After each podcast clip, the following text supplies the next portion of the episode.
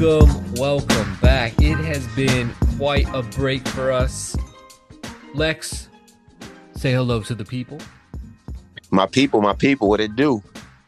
Uh, my apologies, everyone. Um, just an explanation for where the podcast has been. Um, we did have one episode we were gonna skip, and then I'm here to tell you guys, COVID is still out here in these streets, and you got to be careful.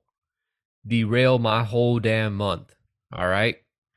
Luckily, I was not the one that had COVID, but COVID was in the house, and so I was not able to remove myself from, uh, you know, duties, baby duty, which me- meant that I couldn't get up on here and do a, a podcast. But everything is good now. Um, we did a couple of podcasts on the Patreon, but not too much. We got it in when we could, uh, unfortunately. But we are back. It feels good to be back. And you know what? All things considered, I don't think we missed much. What do you think? You're not lying. I mean, it's been slow. It's I think everyone's kind of waiting for the other people to re- announce their fights. Like Top Rank hasn't really dumped their clip. PBC hasn't really dumped their clip. We got a little like taste of the DAZN schedule, but it's not like we didn't get Canelo. we don't Yeah. really have a Golden Boy schedule. Mm-hmm. Not that they'd have like a big schedule anyways, but everyone's kind of keeping it close to chest. So Well, I would say that that's pretty true for the last, uh, you know, for for for the time that we've been off. But this week and last week, there's been some activity. Uh, a couple of decent fights have been announced. It, but I, I also think so. A couple of things. Um, the fights that have been announced, I, think there's been some really good fights that have been announced, but not necessarily anything mind blowing. And I think that's the thing. I, I, actually, I'm of two minds of this, but one one thing I have is that it can feel kind of slow because PBC they're the ones who did this. They're they're they're to be held responsible here. But the whole let's drop 8 fights at a time when you do one or two like like 8 8 fights at a time is a hell of a lot of uh is it serotonin or endorphins or something that gets released? When you get that like ooh i got eight eight cards announced with like half of them got the undercards and some of my favorite fighters are good you know or my like you know my little pet favorite fighters my boys are on the undercards you know whether that be uh your joey spencers or something like that you know there's that. And then so when they hit you with just like one one card it, it just doesn't get your blood flowing the same way. Now on the other hand that you that could be one mind that you could be in but the other mind is that the big fights apart from plant Benavidez uh we haven't really got the big fights. I mean if you think about the list of all the rumored fights from errol spence to tank to uh fury we have not got the big names. And, i think anthony joshua is probably the one big name in boxing that we do have a fight for him. But let's be real. He's not even going to fight on pay-per-view. He's fighting an opponent that is you know basically just a tune-up. So that's not going to quite quench our thirst for the the announcements. But i don't know. Where do you fall on this Well, you know, you, what you just said made me realize something, and I think there's like a huge gap between like, that we're fiends no, no, no. I mean, we are fiends, but let's take a step back. There is a step uh, or a big gap between like the established fighters and the unestablished fighters. Like heavyweight is a pretty established division, right? We got Fury Wilder. We know what happened with Joshua Usyk.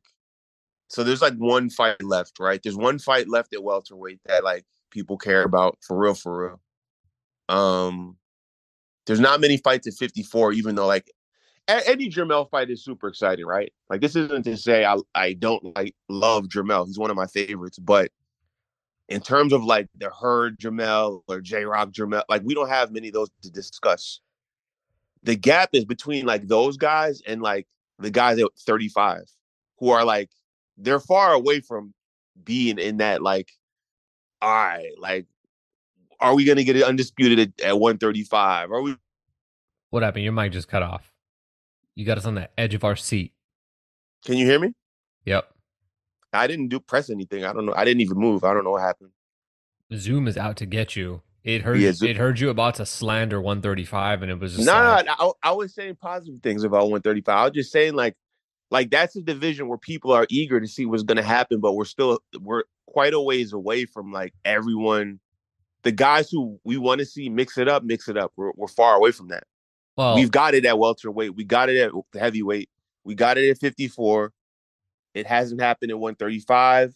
It hasn't happened at 140. It probably won't happen at 160. It probably won't happen at 175. So I mean, this is this isn't a bad thing. It's just uh I think the fights we we the fights we want to see, they're not quite there yet. That's all I'm saying. I think well, there's like a you know, there's a hierarchy in boxing of like the, the division where the fights are most significant, are most like juicy, and it goes down, obviously. Now, I think there's a couple of exceptions. You know, you can break from your hierarchy or your position in the hierarchy. So like Tank versus Ryan, whenever they're going to announce that fight, because everyone except Oscar seems to know that this fight is happening. Uh, and those people who want to believe Oscar, in which case uh, you might need help more than he does. But everyone believes that this fight is happening, including the two fighters. That fight breaks beyond its division, and and lightweight is up there, but I think that is a fight that you know everyone is going to be extremely happy about. And and everyone, real quick, before I go into my next point about Tank Ryan, please be gentle with me on that point. I freestyled that. I it just kind of hit me as Angelo was talking, but No, we hey, there ain't no gentle. There's no kid gloves here. listen to your point about Tank and Ryan. I was thinking about this the other day. A few people were talking about that fight. We've never had a super fight that was also like a social media super fight. Like our super fights. fight. that's an interesting take there. No, think about it though. Like our super fights of like recent times, right, would be like Fury Wilder, like two maybe, Canelo, Triple G, like one or two, and then before that, you got to go back to Floyd and Canelo, or or or just Floyd and Pacquiao. I'm sorry, any Floyd fight. This will be the first one where both guys have a huge following on social media, and in my opinion, anything that has big traction on social media like gets really amplified when you when you end up talking about the raw numbers of like of like uh viewership or uh geez i'm trying to think of the term like just social media clicks. What's the damn term i'm thinking of? I'll come back to it whatever. Either way wh- however big you think that fight is i promise you it's going to be bigger it's just the nature of social media these days anything that's popping on social media ends up bigger than what you think it's going to be. Impressions. Sorry, that's what I meant to say. Oh, because I was thinking, you know, what what I tell people. But anyway, um, a couple of things about that. One, just a tangent. Don't let me not come back to the social media point. You said something really interesting. And, and guys, I know that we're all over the place. This is kind of a get back podcast, okay? If you really want us to talk about Rey Vargas versus O'Shaquie Foster, we'll do it in a bit, but that fight was not fun enough to warrant the A block. All right. Fury and Wilder too. What I, I feel like, hopefully, history rec- uh, there's a recorrection or a correction for uh, as time goes on. That was a super fight for this era. It really like it really was. Like if you think about all the numbers, metrics wise, that was a huge fight. And the only reason I believe why it's not really considered a massive success. And, and, you know, you could say that while both Fury and Wilder are pretty divisive amongst the boxing fan bases, which is probably true. But I think letting that cloud your perspective here is just like really dumb. Um, because that is also part of the selling point of wh- or why the fight sold so well.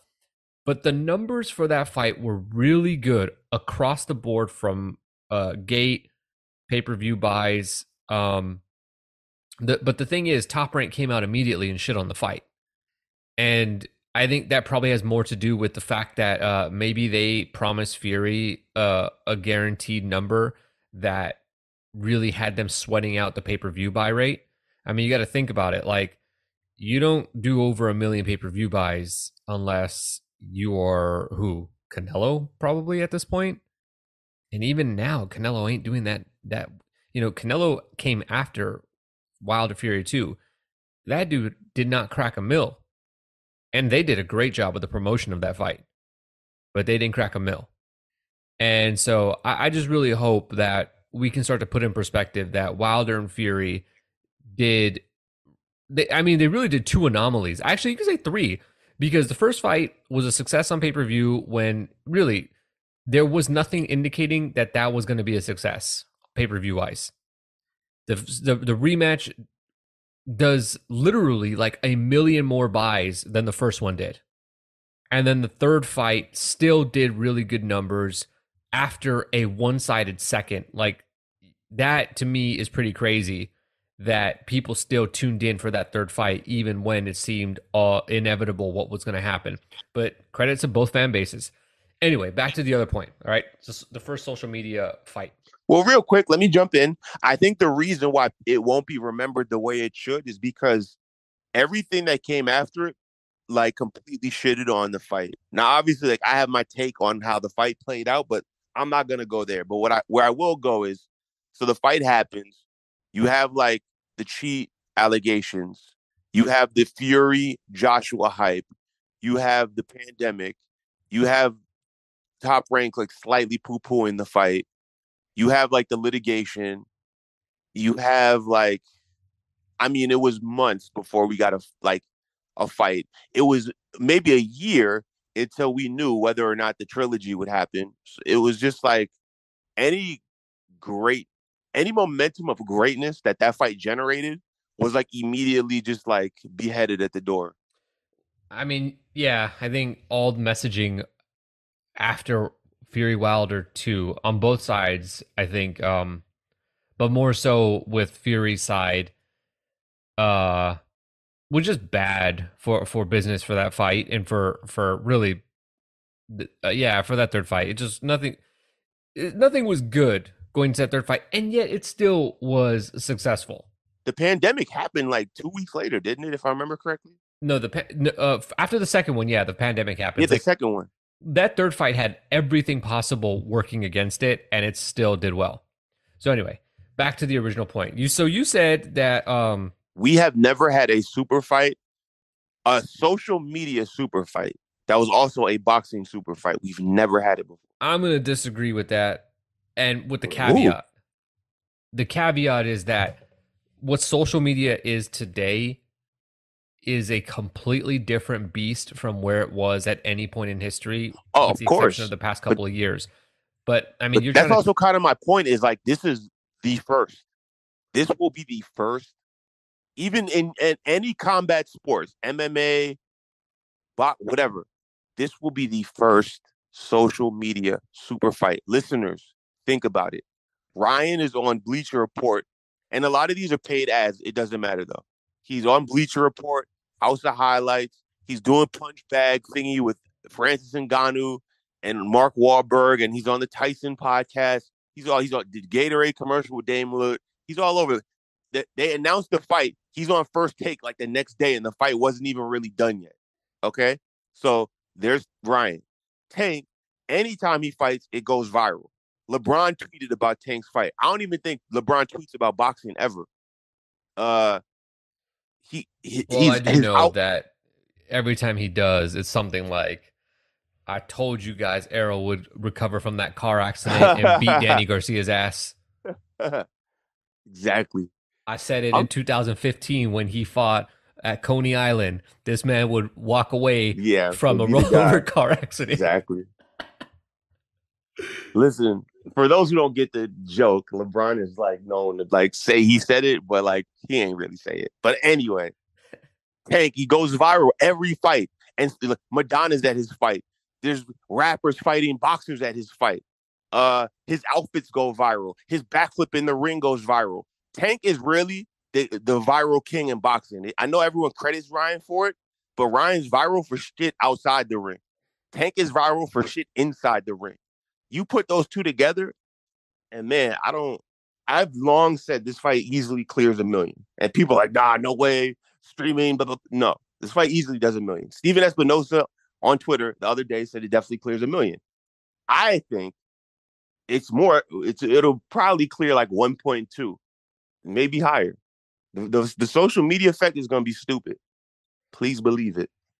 So I think um, in the new era of what social media is, where seemingly everyone is on social media, um, this is going to be the first of its kind. Um, we've had some, I guess you can say some some, I guess rough drafts. You know, I think Mayweather Logan Paul was kind of a rough draft for what this could be, and um, and that did very well. You know, relative to what we all were expecting, at least uh, a boxing fans. And so yeah, I I mean that fight's huge, and hopefully we can get it announced this week. I mean, maybe you want to turn your Twitter notifications on, um, because I think we we are probably in the home stretch for when that fight could possibly be announced. The fighters seem, um, like, I mean, they've all but admitted it. I mean, what's the point? I guess if you want to buy tickets or something.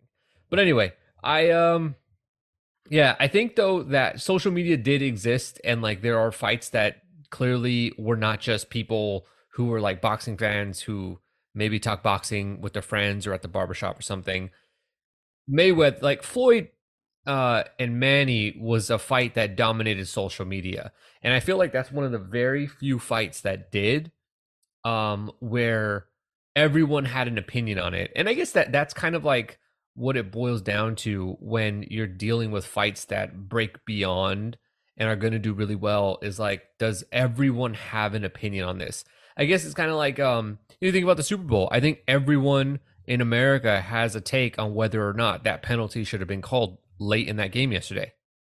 And I feel like you ask people about Tank and Ryan, I mean obviously not as big as the Super Bowl, but like most casual uh, boxing fans or boxing adjacent combat sports adjacent fans have got opinions on Tank Ryan. And then there's also the two fan bases that do not call themselves boxing fans, but they are fans of the individual fighters, which that group, I mean, you could probably say outside of Canelo, maybe outside of Joshua, although I, I somebody showed me data lately and Joshua's popularity is uh a shell of what it once was, especially compared to Tyson Fury.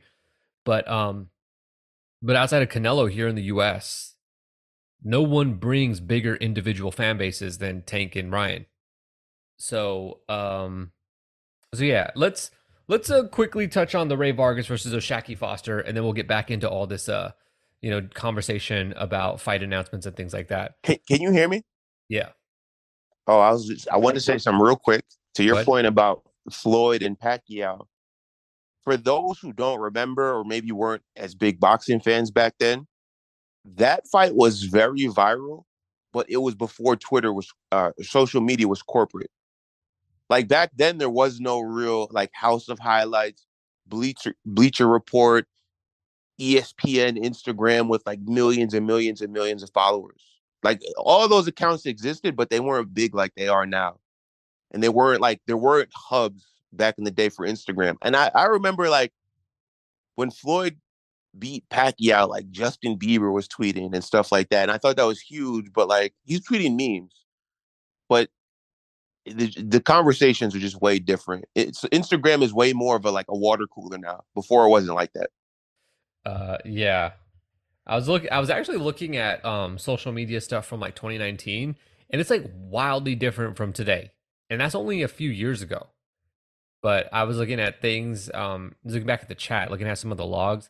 Even the way we talk back then was just completely different from now, in terms of like how Twitter has rotted our brains, basically. Mm-hmm. Uh, anyway, Rey Vargas, O'Shaquie Foster. Um, I mean, what's there to say? O'Shaquie just ran all night long. Didn't want to stand and fight like a man. Oh wait, sorry. I was reading Rey Vargas's press release that he uh, had uh, sent out after the fight. Nah, O'Shaquie Foster turned in a very good, very um, put to like I mean, really complete performance in uh, beating Rey Vargas. Got the twelve round decision. The cards were pretty I'd say pretty. I actually like the cards, um, because the way for me I watch fights is I stop scoring fights, and the reason why, uh, in, in rare circumstances I do, but I stopped scoring fights because it just felt like um, felt useless.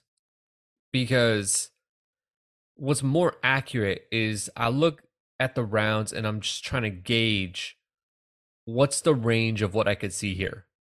Because not all rounds are clear to score. And there's possible like there are rounds that could go one way, rounds that could go another way, depending on what you're looking for. Now, I mean, real realistically in boxing, 80% of the time it's clear, but there's 20% of the time where rounds wind up being kind of iffy. And over the course of a fight, you wind up with the range of scores that it could be.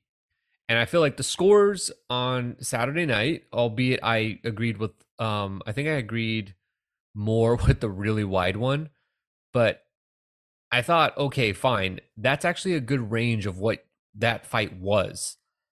You may not have liked what O'Shaquie was doing over the course of the fight, and therefore he probably didn't win it as wide. But I mean, if you were really looking for like clean, effective punching, um, O'Shaquie or Vargas won a little, a few more rounds than than uh, I I thought he did. But anyway, um, I think the big takeaway from that fight though is that I thought Rey Vargas had uh turned a page and was no longer this like really one dimensional and boring fighter. And it turns out that he that's really actually who he is. Um the fight was not fun to watch. And i i we gotta pencil this one in for worst corner work of the year where it was clear vargas his one two was not working the the jab and the right hand uh O'Shaquie had like the perfect game plan for that, and it was clear in the first round. Okay, if you step in with a one-two, he's just gonna jump back. You won't land that punch. He won't be there. You know, you don't got the length on this guy that you do against every other fighter who can't get out of the way of that punch. Didn't work in the first round, and for the next eleven rounds, Rey Rey Vargas mainly tried to do that in order to win the fight, and it was really frustrating to watch and it turned out to be I, th- I feel like one of the least entertaining main event cards I've watched in a while, or not cards, a main events fights that I've seen in a while. Um, what was your takeaway? Were you impressed with what you saw from O'Shaquie? No, actually, like I was disappointed because O'Shaquie is one of these guys who like have like a fan base or or just like a, a cheer squad like the O'Shaquie Foster like guys on Twitter. And so I was expecting him. I, I thought it was a dumb matchup almost because I didn't think Rey Vargas had a good shot. I kind of wanted him to win because I would have liked to see Vargas versus Leo with Vargas coming off a win. But I, I, I thought O'Shaquie had in the bag, but I expected him to be more aggressive. I didn't think he would fight such like a cautious technical fight, I guess.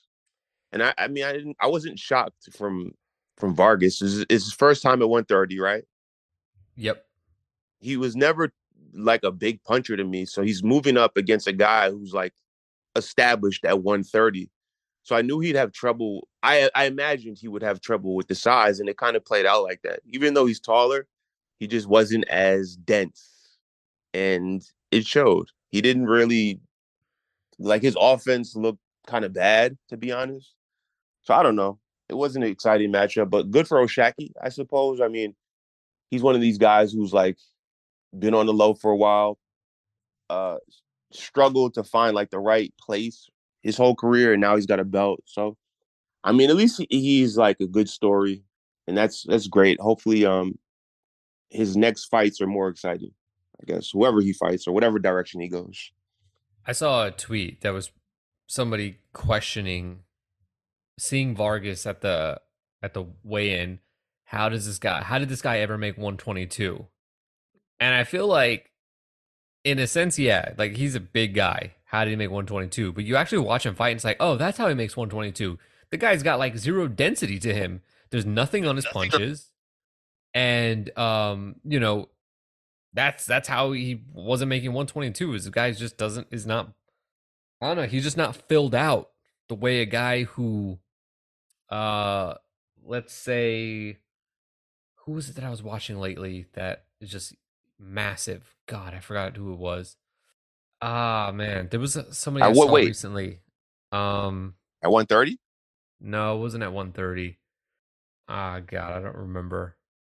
Somebody just recently fought and just you could just tell looking at his back like okay yeah that's why this dude is fighting at 154 whatever it was and he can't fight at what whatever division because he's just obviously a very large individual. But yeah um so yeah i, I thought and, and real quick like like i don't dislike vargas but his style like it's not suited to move up really. Like you can't just like feather dust people moving up. It's you're not gonna win. Well, I mean, maybe you can, but you got to be really good, and he's not. That's the problem. Like the style that he uses. Um, I mean, he's basically like a version of what Miguel Vasquez was in his prime. Now, Miguel Vasquez has like 15 losses at this point, and like you most likely remember him getting beat or stopped by one of your favorite fighters. But Miguel Vasquez in his prime was my least favorite fighter to watch, but also I was always really fascinated watching him because he was actually so good at what he did, which is to shithouse fights, make them completely boring, but be effective at like he was just annoying because he would land just enough, make sure very little action happened, uh, another guy like this was Carlos Molina at 154 uh, before getting locked up for, uh, you know. And um, but those guys were good at what they did. And Miguel Vasquez in his prime, you know, I, I am pretty sure, by the way, Miguel Vasquez fought Canelo when they were both really, really young. I'm pretty, and I think the first fight was a draw, maybe. I know he fought Bradley, Timothy Bradley, and he fought Canelo, all both really young. I'm convinced that he probably won both of those or uh, beat both of those guys. Um, but obviously, there's probably zero tape of those fights, and we'll never know, and no one will care. But like, he's just the kind of guy that's like, you didn't, you couldn't beat him. Now, because he just was just going to do everything to not lose, but not necessarily outright beat you. Vargas is like a a version of that, but not as effective at like slowing down the fight. And so I, I've never like really liked Vargas. And, you know, the Magsayo fight was pretty good. So I thought I could turn around, come around on him. But it turns out, nah, get this dude off my TV. I want to see him no more. I guess maybe I'd be interested in a Leo Santa Cruz fight. But um, I don't think I'm interested in watching Rey Vargas anymore. Which sucks because he also has a good story, just like O'Shaquie. Um, Ray so, Vargas could be dope, but he can't. Not at one thirty. Oh, he at one thirty is quiet. He can't be at one thirty. At one twenty six, maybe. You know, it was a red flag. What we should have knew known when this dude showed up with the tongue ring. That's like, hey man, boxing and everything to you.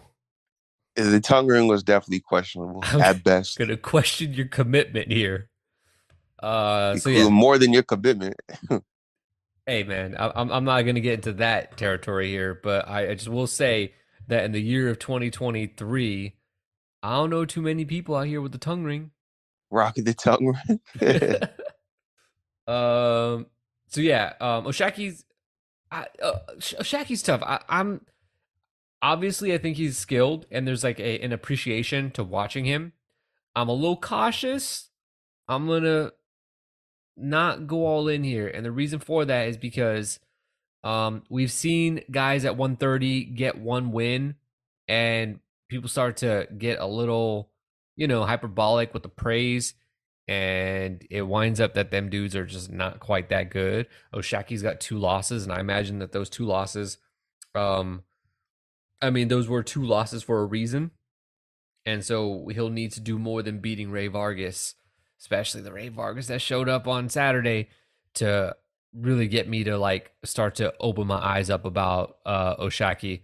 But I am really happy he won, and I think Showtime did re- like a really good job making sure that everyone knew this guy's story and uh, why it was just a momentous thing for this dude to win. So yeah, I don't know what what would be next for O'Shaquie. I like I I heard some stuff about unification. It's like, all right, chill, people. Okay, first of all, Rakhimov's got a fight coming up. Um, Hector Garcia, we're not sure if he uh has regained vision in his eyes after Tank punched that dude in the head. We're still Well, waiting. his memory the- card. we, yeah, the memory card got wiped. We're waiting for the results from the autopsy. Not sure where we're at with Hector Garcia. and then, uh, so yeah, I, mean, realistically, he's just gonna fight a mandatory. That'll be fine. I, I honestly think the mandatory is the best route for O'Shaquie Foster. By the way, um, because now as a champion, he's gonna have the opportunity to like actually establish himself as someone worth watching. And and by the way, like just you know, having the title is a great start. Um, but the performance against Rey Vargas not necessarily lit up the the punch totals and stuff like that. So I think he's gonna need uh he's gonna need a couple beatdowns. Well, why don't we do this real quick, right? Like, I think he's with PBC now. He's on the website, right? So, like, for what it's worth, Mm-hmm. who at PBC can he fight at 130? That's a good question.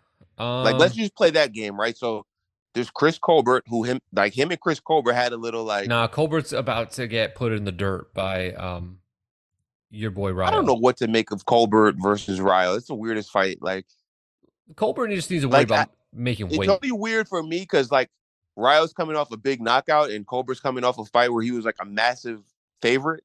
So I like one of these guys is gonna lose and it's it's not gonna be, be good for their path back. Both could have went like a softer touch. But anyway, let's just put Colbert in there just because they have like a history, right? Then you have uh Garcia, Hector Garcia. hmm That's You know who I wouldn't mind him against actually? O'Shaquie. Hmm. What's the kid that um Pipple b- demolished? No, that that that dude is not awake yet. Wha- What's his name? I actually he's usually in entertaining fights. Is it Eduardo Ramirez? I think Yeah, I wouldn't mind him versus O'Shaquie. That would be all right in my opinion. he can't spell his name yet, so that's not gonna happen. He's he's still eating soup, He's on a eating out of a diet. straw. yeah, Um, so I think, look, realistically, Eduardo Hernandez is going to be the the mandatory. That's who he's going to have to fight, and they can either make that fight or Eduardo Hernandez will be taking a uh, what do you call it? A little nice step aside, uh, a, a little step aside deal. If we're just restrained to PBC opponents, what's likely going to happen is he would fight Claudio Marrero, who got a, a really sick body shot knockout on the YouTube undercard on Saturday. So I'm not mad at that. I, I Claudio Marrero, he's got a couple of losses. He's been knocked out before, but he's a real good fighter. uh, when I you say a be mad at couple, you mean five. He has definitely been knocked out before. Um, Marrero, eh, he's a little up and down. Um, I would not be mad at it. He should have gotten a victory over Xavier Martinez, if you remember correctly.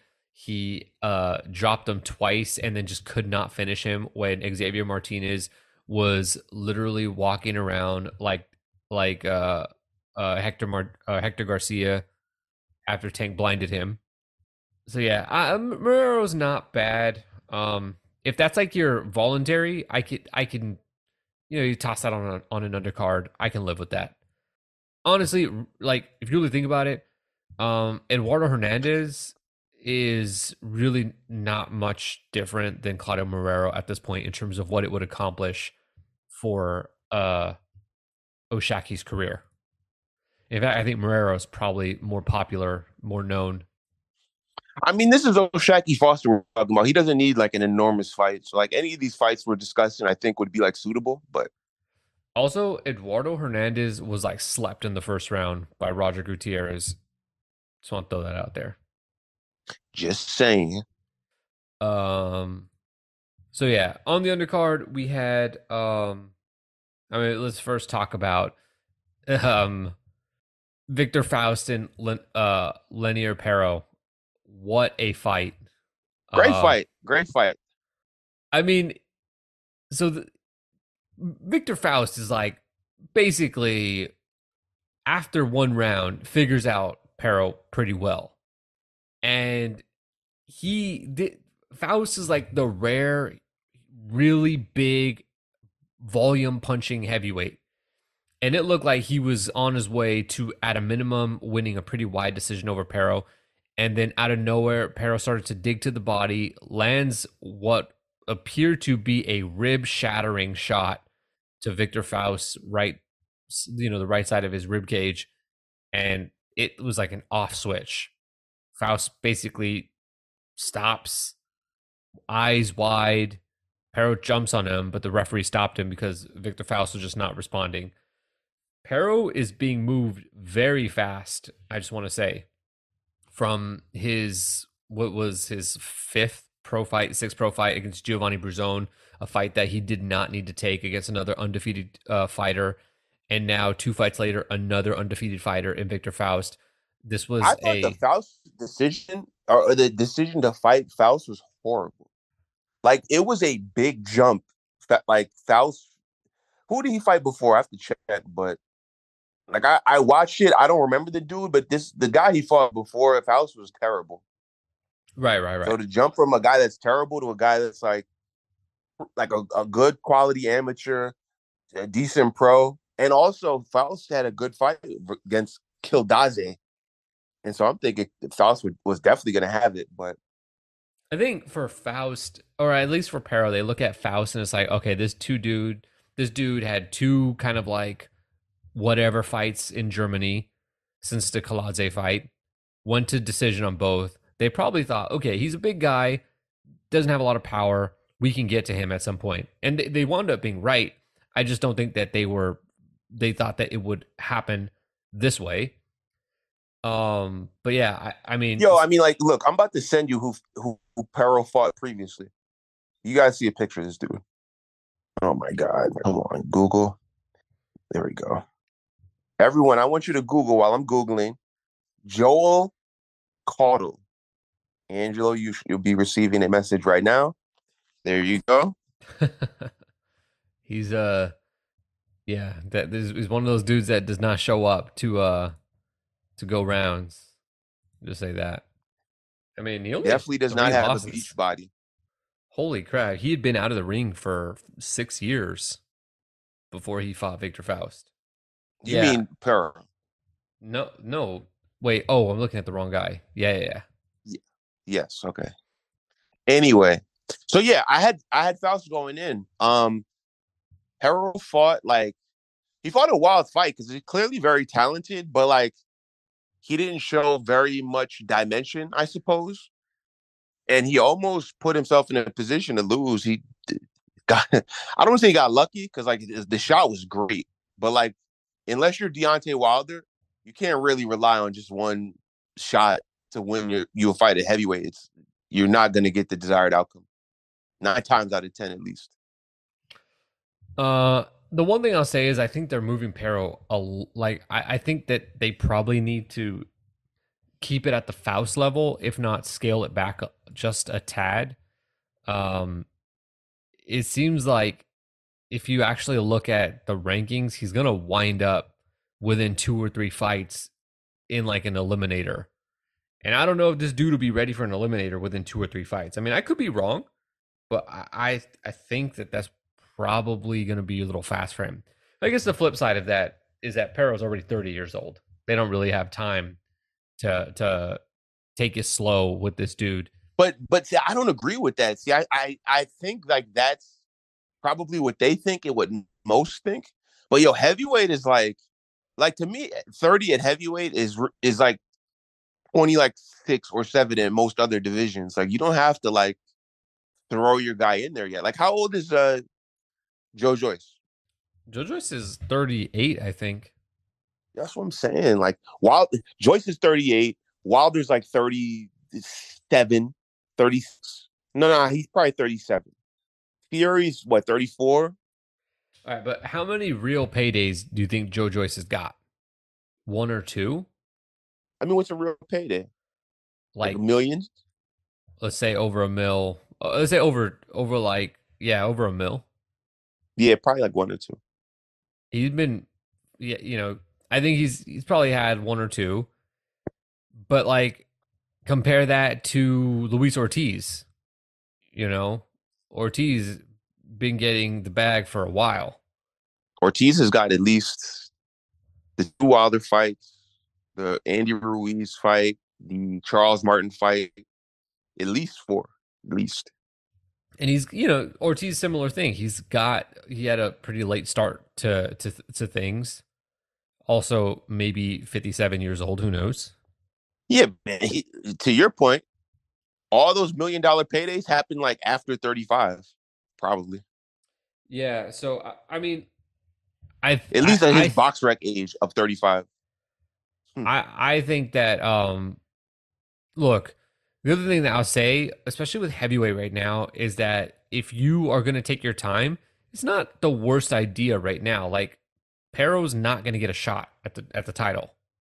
You know, Fury and Usyk are going to hold on to those titles as much as I mean, some people might disagree with me, but I think those dudes are probably not going to get stripped until they fight each other. And or if they do get stripped, they are going to give them a long leash with those titles before they actually enforce the mandatories and then strip these dudes if they need to. So Pero's got time to wait. So you might as well take a couple of fights to like, you know, sharpen your skills before you get rushed into a fight um, just a little too soon. Wait, so real quick, what did you think of Pero's skills? Like, do you think, based on what you saw, it makes sense that they're kind of rushing him? No, I don't think so. You're down on the cards against Victor Faust. Uh, you're supposed to be the superior boxer, and it just seemed like Pero didn't know how to keep him at the end of his jab. Didn't know how to effectively like get in there.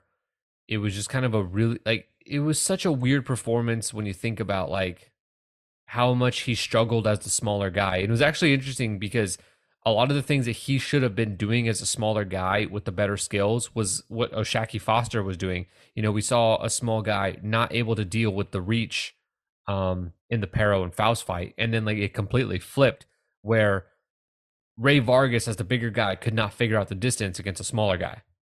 So I don't know. I think Pero definitely has uh, more seasoning that needs to be done. I think he's always going to fight the way he fought, though. I will say that. Like, I was disappointed in the Showtime telecast, as I am usually, that they kept complaining that, like- oh, why is Lanier Pearl fighting on the inside? It's like, yo, he's not an inside fighter. This guy wants to like be cute and and clever and land counter punches. And it, was very obvious he was trying to just like land a one shot bomb on Faust. It was not gonna happen. Um, I mean, I don't know. He got this the stoppage, so maybe it did happen technically, but not how he was fighting. I guess. Uh it's funny when commentary teams like call heavyweight fights like they're not a heavyweight fight.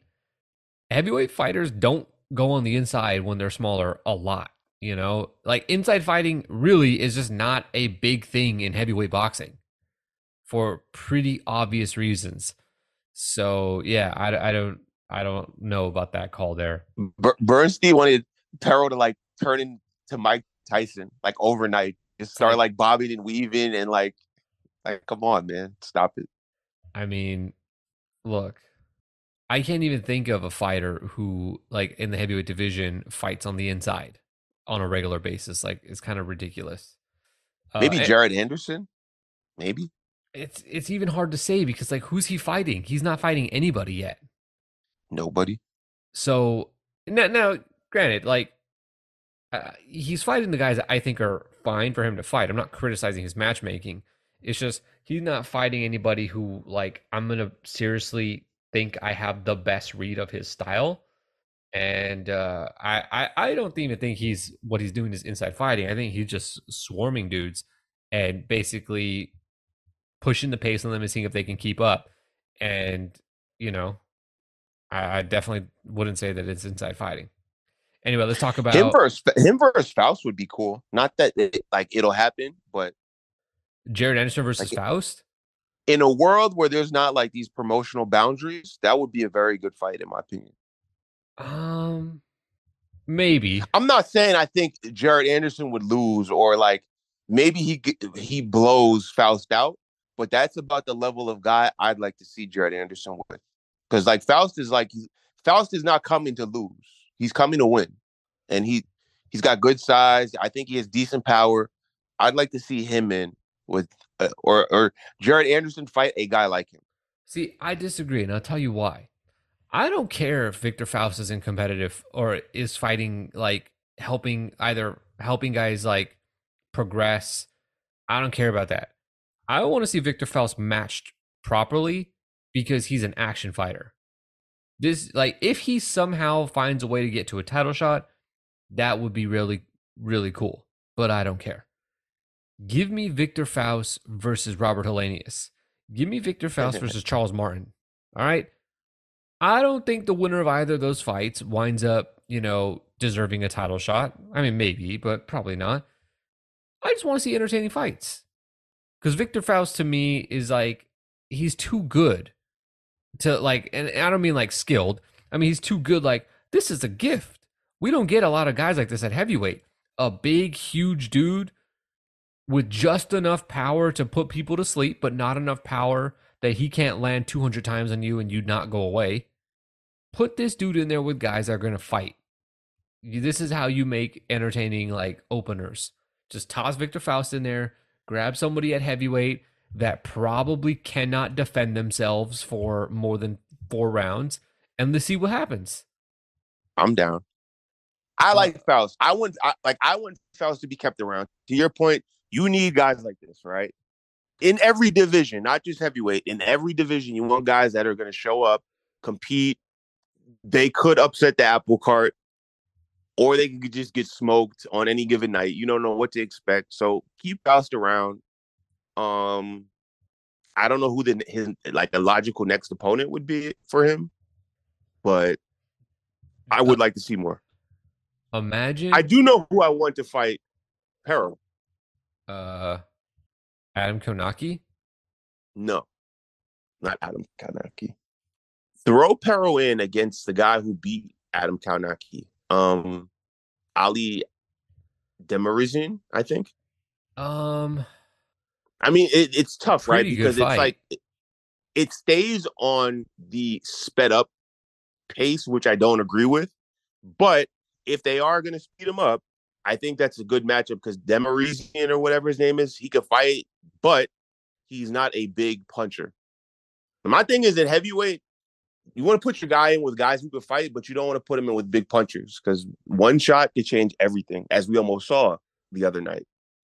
I'm not mad So at I that think matchup. Good matchup, solid fight, I think. I mean, damn, if if Ajagba was still at PBC, Faust and Ajagba will be like a like Super Bowl level undercard fight That'd be wild. because they're just two big stiff bastards. One guy does well. Actually, both guys do not move their head. Ajagba, I don't think can deal with activity. Faust can't deal. I don't think he can deal with one shot. I think if your guy's going to throw a combination, Faust is going to absorb that a lot better than just one time shot. That to me would be like the the most high stakes of undercard fights you can think of. Uh, I gotta say, man, Ajagba is one of like of all the guys who have like fallen off pretty hard. He's like top three biggest fall offs in like modern time, my opinion. um, Like he went from like the next Wilder theoretically to like, all right, he's still decent, but eh. To now he's just like not even in discussions. I honestly, so the Ajagba Stephan Shaw fight is a card that you know we we hadn't done an episode on, and I'm just gonna say right now, I know I watched this fight. I don't remember a thing from it, not a damn thing. I just looked at BoxRec and I was like, Ajagba won. I don't even. Remember. It was terrible. I thought. I thought. I thought he lost. and there are people saying that he should have lost. So I mean, put Pero in there with Jonnie Rice. That's that's I'm what down. If, to see. if Johnny, if Jonnie Rice can like, I, I mean, he might fight Jared Anderson next. Who knows? But if he could come back to PBC, I'm down to see that. Or or Faust versus Jonnie Rice. the only thing we is should just condemn Faust because he lost. Like, put him back in. Johnny can't come in under 270. That's the only rule. John, that guy's crazy. Man. Um. All right. Mario Barrios also um, returned. He had a, a nice little get back fight. It's he started really slow, I thought, and I was like in the first in the first two rounds, I was like, "Damn, is Mario done?"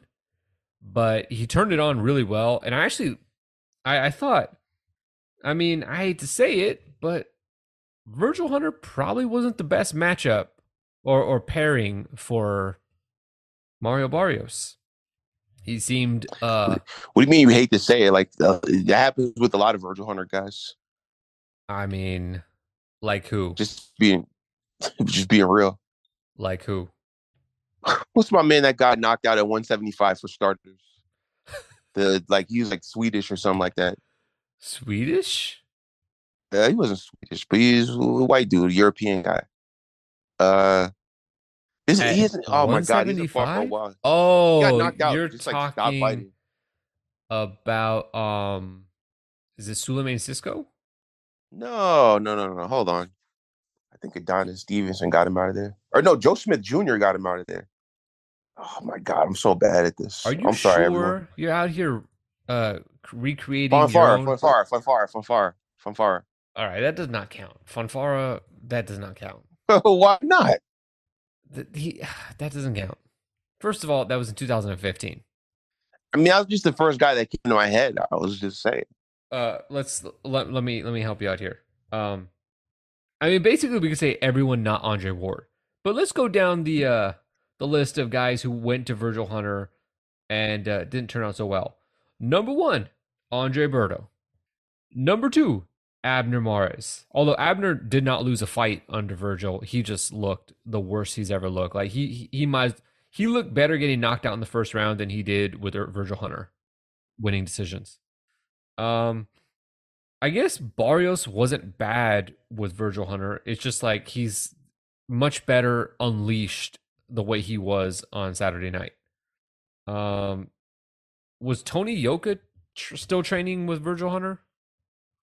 When I, I won't when remember that one. I, I don't remember. Dude, I just uh have come across a YouTube video, and the Uh-oh. title of it is Virgil Hunter got Tony Yoka looking Andre Ward esque. I'm gonna throw this out there, okay? There are a handful of fighters you do not compare anyone to. Floyd Mayweather, Andre Ward, Roy Jones, and Muhammad Ali. There might be a few more, but for the sake of this podcast, you do not make comparisons to any of those guys. All right? The exception is if you look like Muhammad Ali, then you can put Ali on your trunks, okay?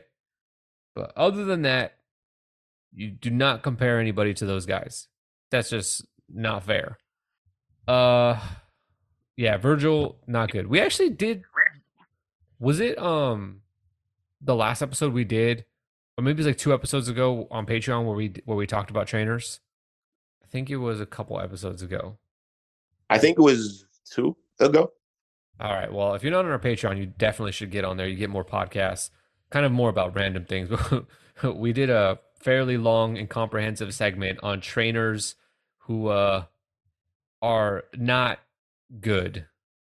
And if you are training with these guys, you should consider moving to somebody else. And we're just looking at it mainly from the perspective of the results you've delivered to fighters who've come to you. Um, or Lex just hates them for whatever reason. That's that's also there. Breadman. Breadman uh got Anthony Dirrell put in the dirt, so you know you need to show some respect. I had no horse in that fight. I like Dirrell. I like Plant. It would. It was cool either way. So let's go back to um, what we were talking about originally, which is that um, you know, this whole slate of announcements. I think we've gotten uh, we've gotten a few announcements from Top Rank, and I, I think z- zero of them have made any dent in terms of like the boxing zeitgeist. I think no one's really excited about any of the fights that they've announced. And granted, Jose Ramirez has done as good a job as you could possibly do to just sabotage anybody who's trying to improve your career by um, all the things that he's done and said about fighting for the WBC 140 pound title. Um, but I think the Shakur fight is interesting because it's Shakur. But other than that, I mean, they haven't really announced anything major. Um, and also, even if they had announced some pretty solid fights, I think a big issue is that you have a big fight in Haney Lomachenko that is just casting a shadow over all of that. And everything is going to be compared against that. And if you don't deliver that, um, or the longer you draw that out, I think the less people are going to be in, invested in these other fights. Um, it's kind of my read on it. And I think for PBC, because you need that anchor, I think, you know, and PBC's kind of kind of has it with Plant Benavidez. But I mean, actually, that would probably be the anchor if not for the fact that we know that there are bigger fights on the horizon. And so I expect them to announce their big fights this week. Um, Matchroom's schedule wasn't fantastic. I think if you're a hardcore fan, there's obviously things there for you to like, but really nothing capturing the casual eye unless, you know, maybe Anthony Joshua's fight coming back. Um, and I, I think obviously the big fight for them would be announcing what Canelo is going to do next. But uh, do you want to update us all on what you know about what's next for Canelo? I mean, it seems like we're going to get John Ryder in Mexico. That's what's being reported. I don't know how official that is, but um, that is the word on the streets. Um, it seems pretty on brand for the way Canelo has been moving recently. So, I mean, it wouldn't shock me if things go that way. As a boxing fan, I don't want it to go that way, but as a realist, I expect it to go that way. I mean, even if you take the realism out of it, this why? But wait, why? Like why? Canelo's like because sometimes we're just smart people. Oh, but wait, wait, can... wait, no. I'm just saying Cane- six of Canelo's last seven fights have been pretty disappointing. And this would just stay on brand for disappointing. I think the reason why I say like take the you know, you're just being real about this stuff. You just look at this logically. There every, a lot of things in boxing are really telegraphed. Sometimes it's good, sometimes it's bad. But the whole John Ryder fight has been very like just obviously telegraphed. And I think, you know, these types of fights, let's call it what it is, it's a tune up. These types of fights are best suited to be thrust on you out of nowhere. Because you get, you go, then you go through the stages of it. And the last stage of being thrown a fight that you don't really care about is complete apathy towards it. And I think at this point for Canelo, there's apathy towards this fight.